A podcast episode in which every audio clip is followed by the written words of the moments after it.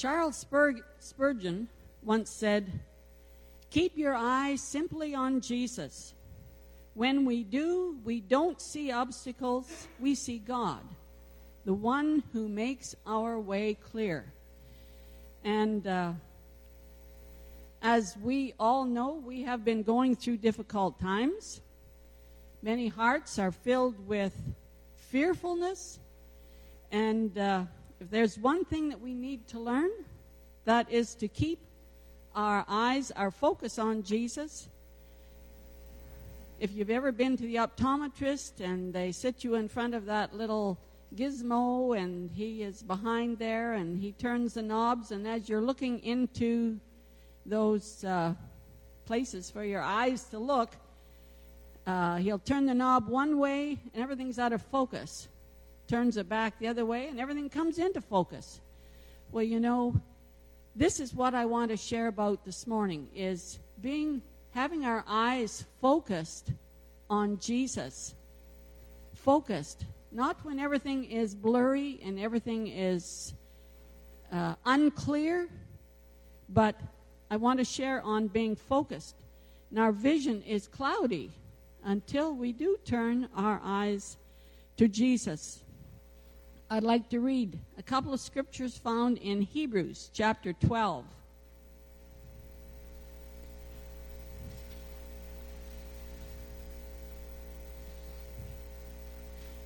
I'm going to just move this back a little bit.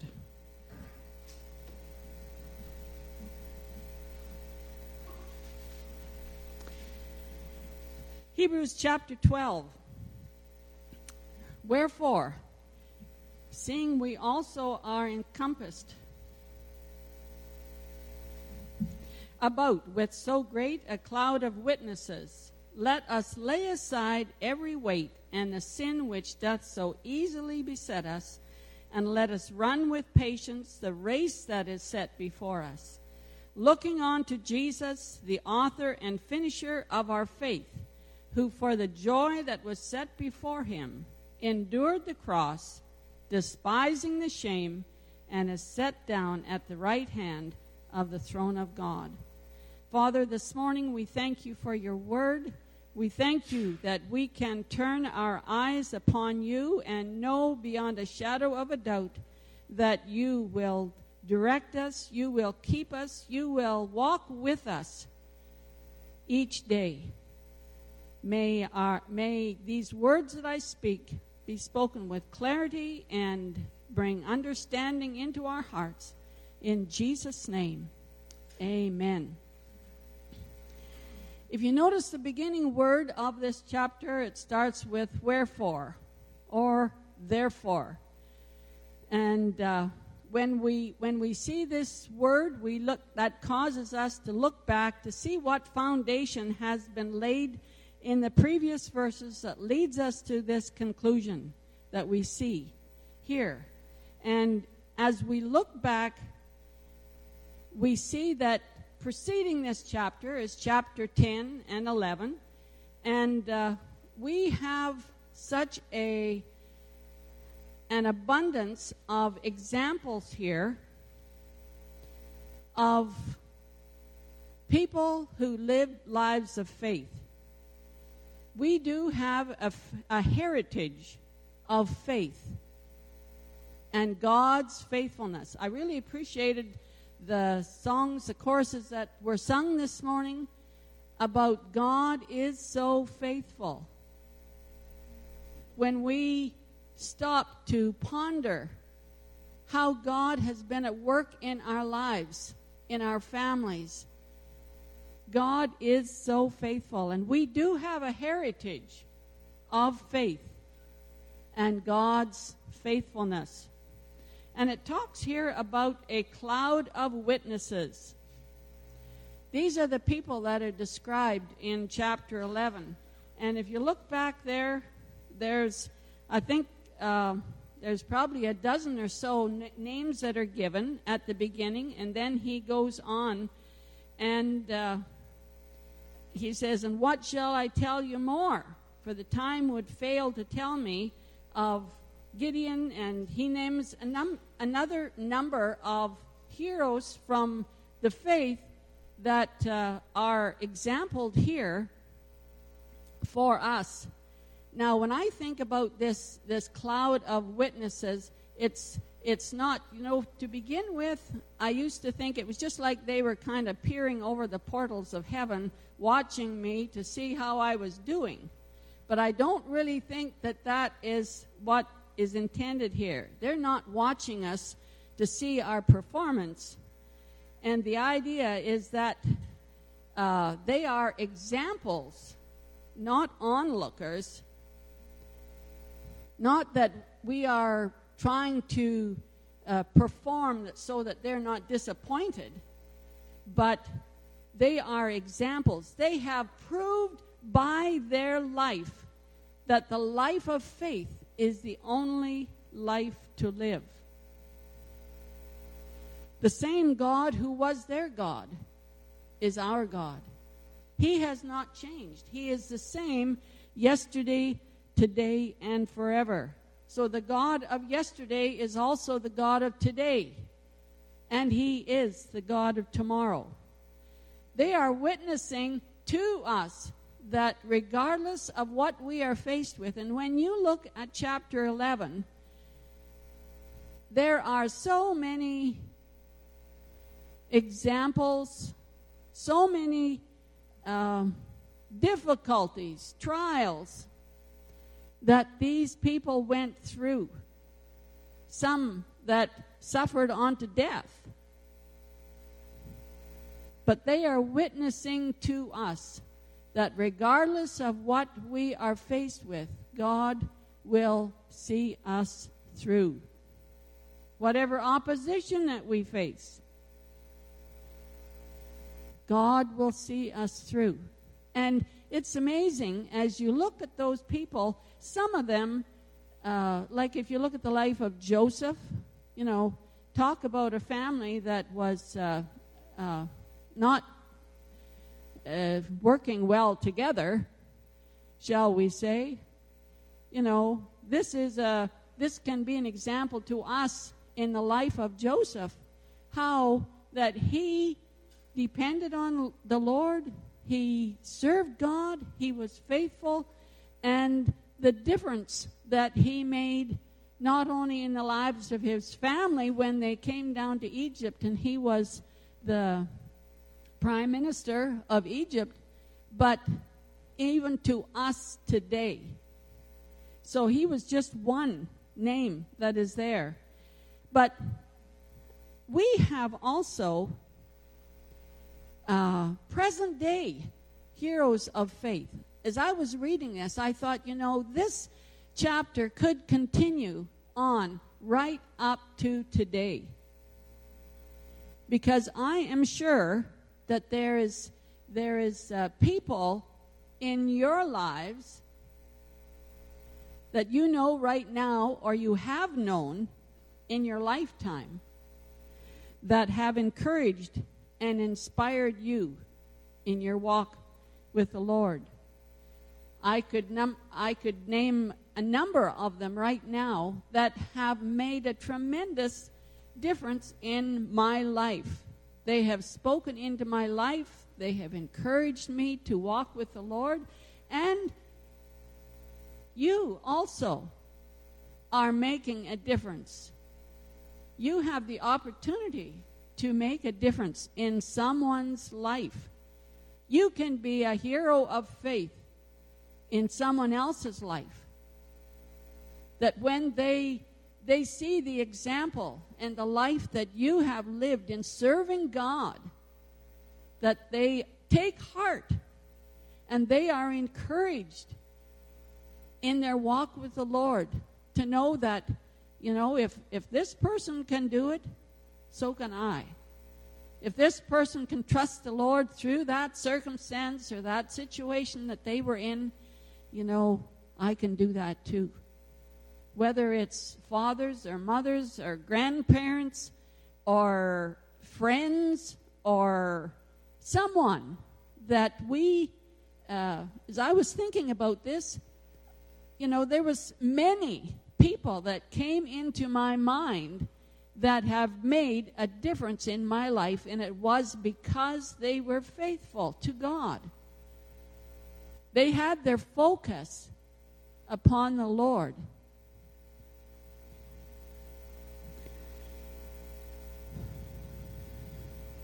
We have opportunities to build one another up, and that is one of the great blessings of being in a church family.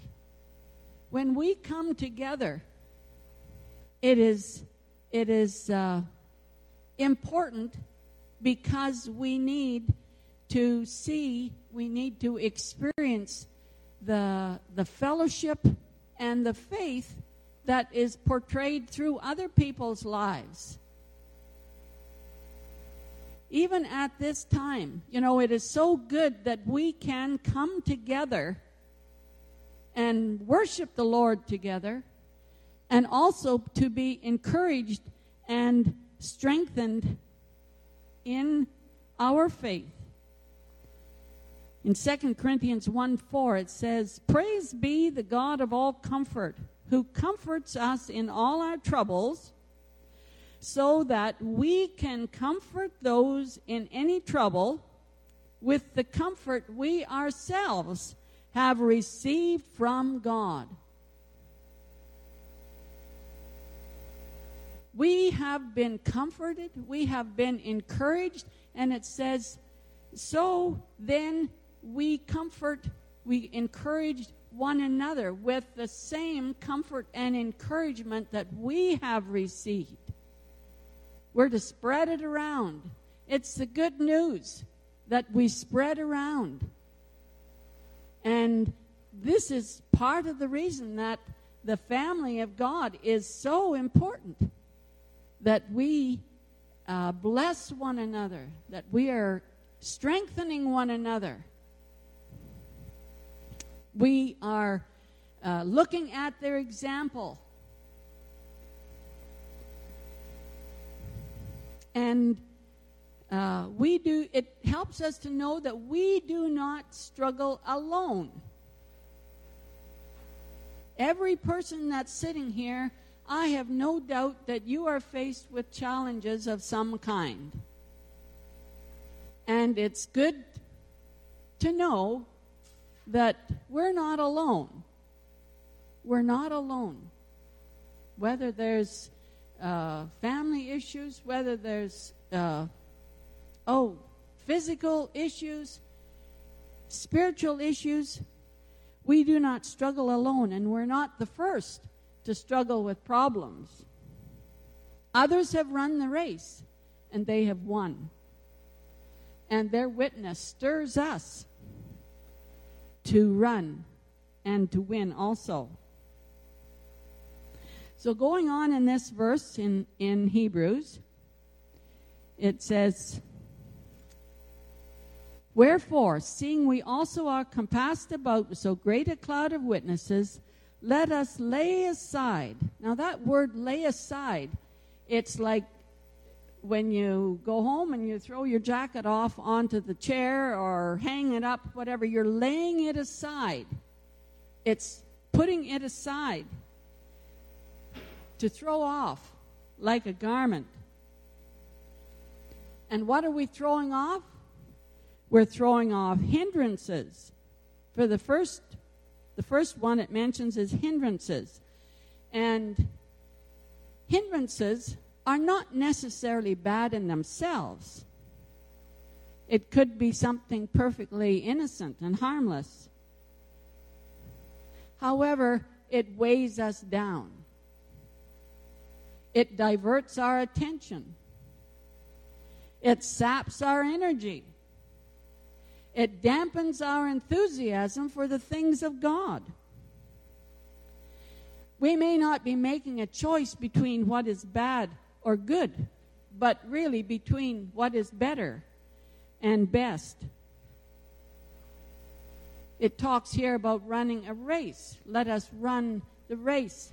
And I have never yet seen a marathon runner with a pack sack on their bag of, of weights just for the fun of it. anything that they brought to the beginning of the race, they lay it down because they don't want to have something hindering them in this race. It's not that a pack sack is a bad thing, but it's a hindrance at this time for what they are doing. And there may be hindrances in our lives that may be good things, but they are hindering us, keeping us from what is the best, weighs us down, diverts our attention. So we throw off hindrances, and also it says the sin that easily besets us. And when it mentions besetting us, it's like entangling our feet. Entangling our feet. Something that is bad, that entangles our feet. Something that is a sin. The unnecessary, the weight is the unnecessary things, the sin is the unrighteous things. Did you get that? When we talked about the hindrances, we throw off the weight, is the unnecessary things. And the sin, we throw off the sin. It is the unrighteous things. And the enemy of our soul comes to us with endless ways to entangle us, to derail us, to keep us from running the Christian life of faith well. He has come to steal, to kill, and to destroy. So we run also with perseverance. Perseverance is the act of sticking to a purpose or an aim, never giving up what one has set out to do. To run with patience the particular race that God has set before us. We're not Christians. We're not in a 100 meter sprint. We are actually in a marathon. We're in for the long haul. I'm in for the long haul. Anybody else in for the long haul? yes, we're in for the long haul. And then there is weariness. Weariness may come from the difficulties of the course. The path is not always through green pastures and still waters. Sorry to disappoint anyone that thought it was. It's something like uh, I was doing some marriage counseling, and I said, you know, it's a myth that once you're married, you're just going to float on a cloud for the rest of your life. I said, there are difficulties that will be faced. That's, that's for sure.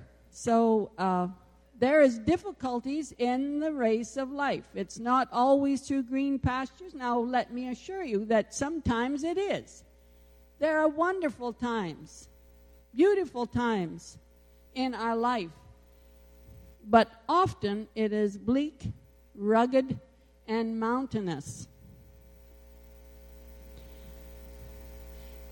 we had uh, been listening to a uh, story on uh, TV, and it was in regards to a marathon that was being run.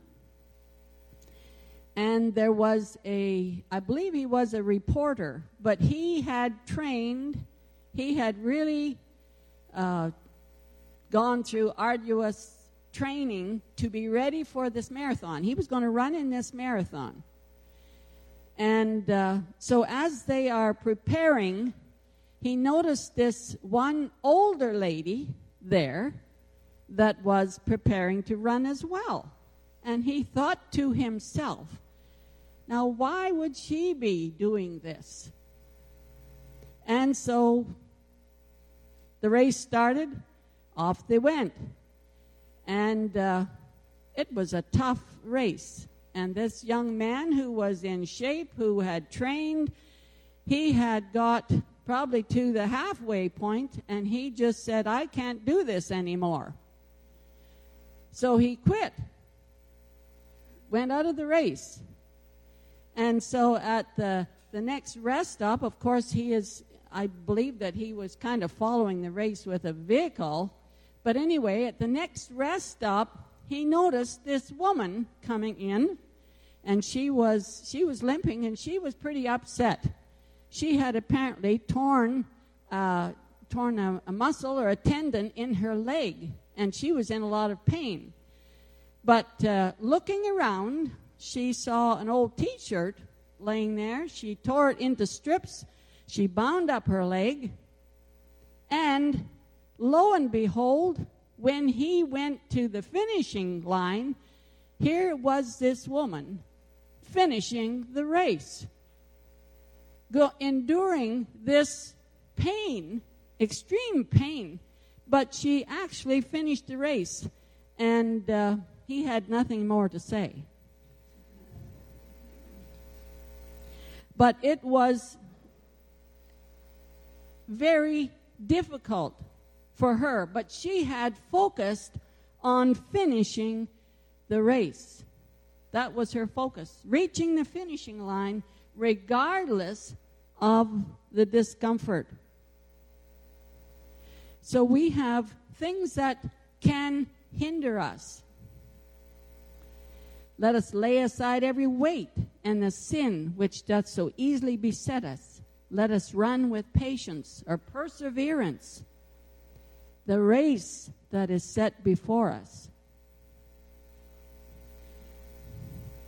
Looking, then the next verse says, looking on to Jesus, the author and finisher of our faith. So, my third point is looking on to Jesus. We stumble when we look away from Him and at the circumstances surrounding us. And I would just like to turn to Matthew chapter 14.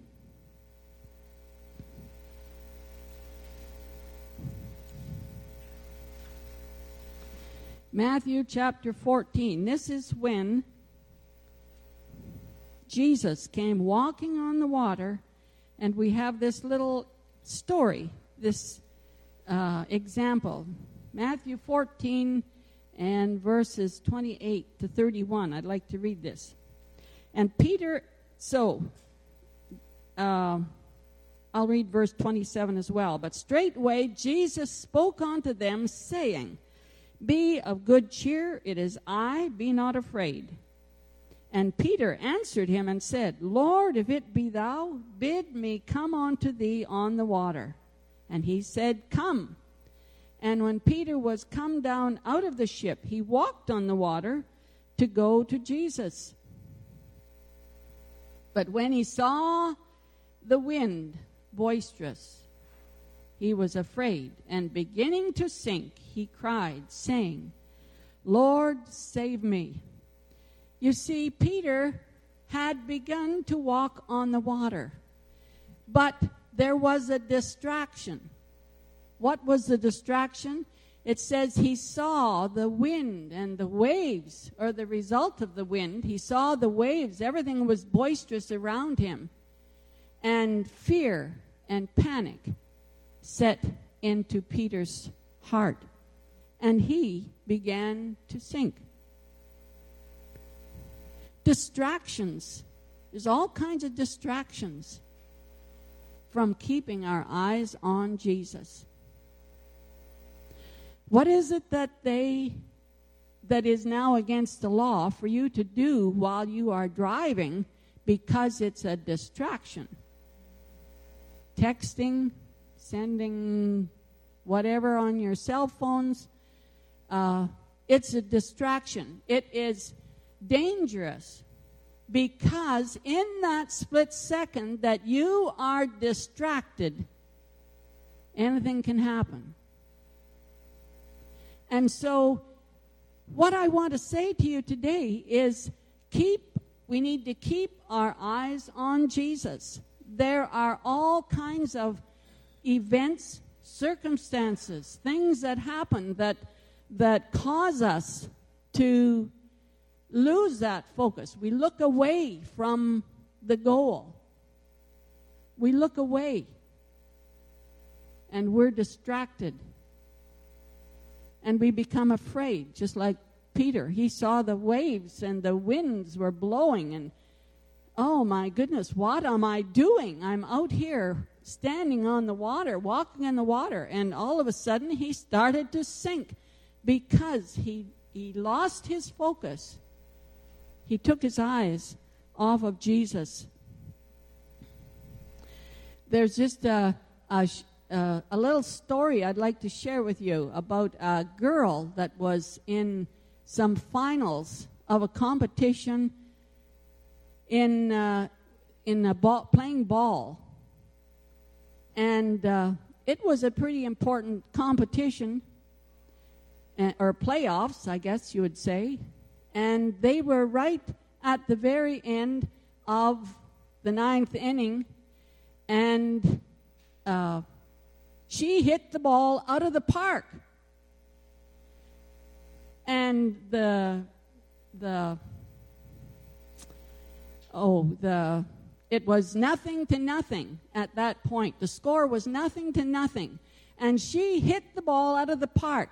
So as she's running around the, the bases, and as she got as she rounded third base, heading for home, she began to think of celebrating, how they were going to celebrate with her friends and you know, wasn't this so great that they had won this tournament and she didn't touch home place.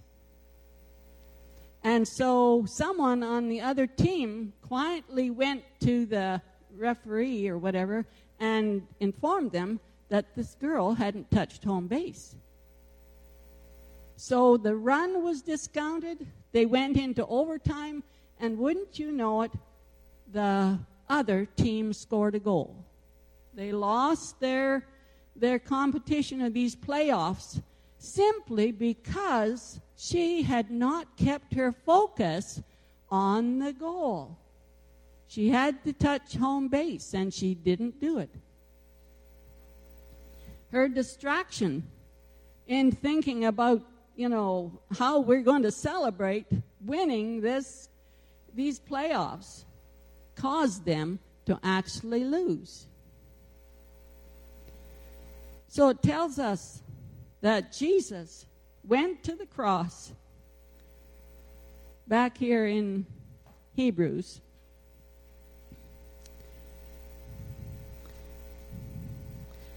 Jesus went to the cross, who for the joy that was set before him endured the cross. Jesus didn't lose sight of his goal despising the shame, and is set down at the right hand of the throne of God. He did not lose sight of his goal, went to the cross, despising and ignoring the shame, for the joy of obtaining the prize set before him, which was our redemption, paying the price for us. He did not sway from his, his goal, but he kept his eyes on what that goal was. On the cross, he said, It is finished. Near the end of Paul's life, he said, I have fought the good fight. I have finished the race. I have kept the faith. Now there is in store for me the crown of righteousness, which the Lord, the righteous judge, will award to me on that day. And not only to me, but also to all who have longed for his appearing. Let us run the race. Let us not give up in June of 1955, Winston Churchill, near the end of his life, was asked to deliver the commencement address of a university in Britain. Although he was weak at the time, he came to the podium. After standing there for a few moments, he lifted his head, and the voice that years before had called Britain back from the brink of destruction, spoke publicly for the last time. Though he only spoke nine words, they still ring in the memory of those that heard them. Never give up. Never give up. Never give up. So today, turn your eyes on Jesus. Never give up. Look full in his wonderful face, and the things of earth will grow strangely dim in the light of his glory and grace. I'd just like to leave you with three simple little thoughts. Six words. Start well, run well, end well. Shall we pray? Heavenly Father, we thank you for the opportunity that you give us to walk with you and to know that you are always by our side. Help us to focus upon you, not to be distracted, not to be hindered, not to be uh, put, uh, looking aside for anything, but to keep our eyes upon you. And even in these times, O oh Lord, when it is so easy to become fearful and afraid, I pray for your people today that they will know the peace that comes from walking with you and trusting you. Help them to focus upon you. Bless them this day. And we thank you, Lord, that your, your face does shine upon us. Your presence does go with us. Be with your people this day. In Jesus' name, amen. Bless you. Have a wonderful week.